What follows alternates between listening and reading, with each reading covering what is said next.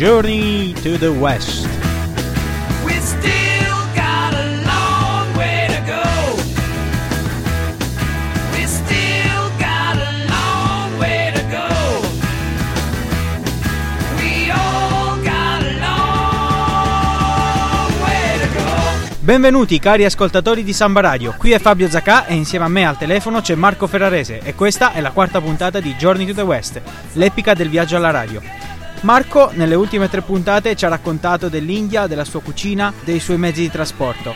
Oggi cambiamo argomento e parliamo di burocrazia, la burocrazia indiana. Visti e permessi per l'India, quindi sono abbastanza liberi, a volte però ci sono dei problemi. Questo però lo lasciamo raccontare a Marco. Prego Marco, il campo è tuo, parlaci appunto della burocrazia indiana. Guarda, la visa è un gran casino perché purtroppo India e Cina hanno bloccato l'erogazione di visti a cittadini di paesi che non sono quelli in cui tu lo chiedi, cioè se tu da italiano lo richiedi in Italia, no problem, daranno tre mesi entrata singola, perché l'Italia ha questo tipo di, di, questo tipo di relazioni non ottime con l'India.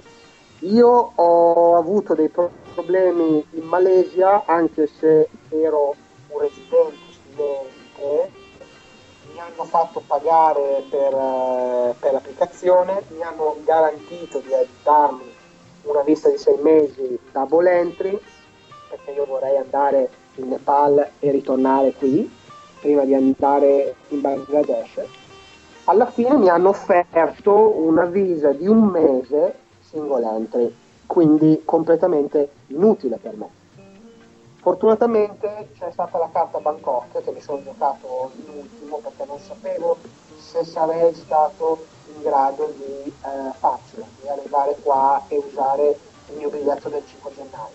A poco, poco sotto Natale presi un treno dalla Malesia per Bangkok dove applicai per una visa di sei mesi che non è facile da ottenere nemmeno lì in Thailandia, però io la chiesi e c'è praticamente questa proforma, un, si deve ritornare la mattina dopo per fare una specie di intervista con il console.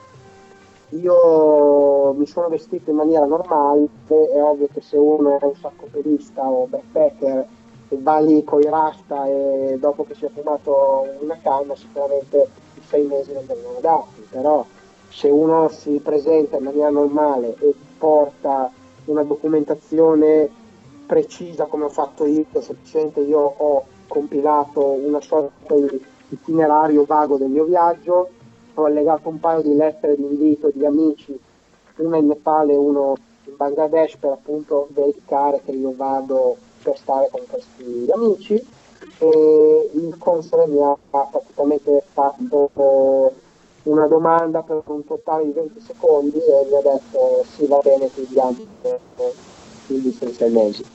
Quindi consiglio a tutti quelli che vogliono stare più a lungo di eh, volare in Thailandia prima, a Bangkok, applicare al Visa Center, portare la documentazione giusta.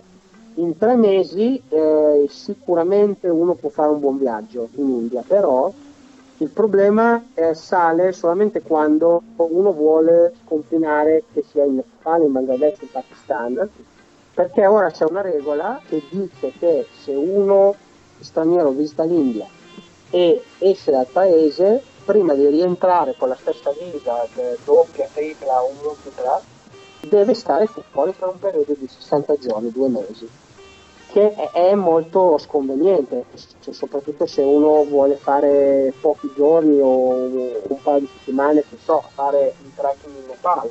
A questo punto è necessario richiedere, quando eh, richiedete il visto, un permesso di rientrare prima di questi due mesi, che generalmente viene dato ai turisti senza nessun eh, grattacapo, però insomma l'India è l'India e l'India non ha nessuna regola fissa come non ha dei confini fissi quindi è sempre un terno all'occhio Bene Marco, ora so che volevi tornare un momento sul cibo e su altri accorgimenti di viaggio. Ti interrompo però, mandiamo una canzone per i nostri ascoltatori e poi torniamo con l'ultima parte della puntata.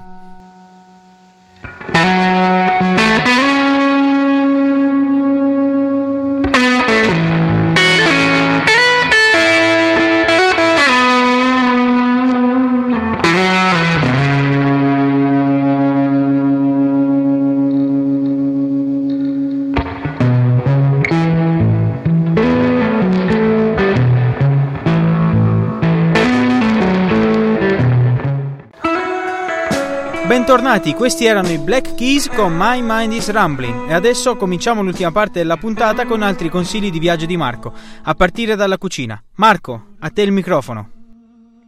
Un consiglio particolare, soprattutto per chi viaggia a budget medio o basso, è quello di portarsi assolutamente sacco lenzuolo e un sacco a pelo, possibilmente quelli con una parte per, eh, per appoggiare la testa anche, perché le condizioni della maggior parte degli alberghi e eh, guest house e ostelli e dormitori sono eh, per il nostro standard a livello nel letto ci hanno messo un cadavere per una settimana, cioè le lenzuola puzzano, puzzano di sporco, sono sporche e, e non potete farci nulla perché per loro sono pulite.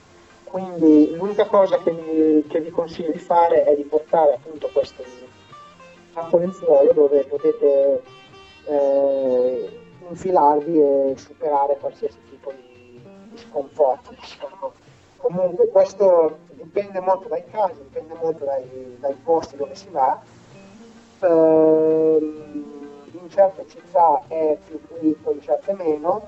Caputa per esempio ha questa Sunder Street che è la strada dei backpackers che ha tantissimi ostelli, guest house eccetera rinomatamente sporchi. Costano poco, cioè tipo un euro per notte indispensabili, indispensabili infradito perché eh, eh, sicuramente non vorrete camminare sui pavimenti dei bagni di hotel, guest house, qualsiasi cosa di qualsiasi tipo che non sia un 5 stelle, perché veramente c'è, c'è sporcizia. Bene, ringraziamo Marco per questo contributo, vi diamo appuntamento a tra due settimane con una nuova puntata di Journey to the West.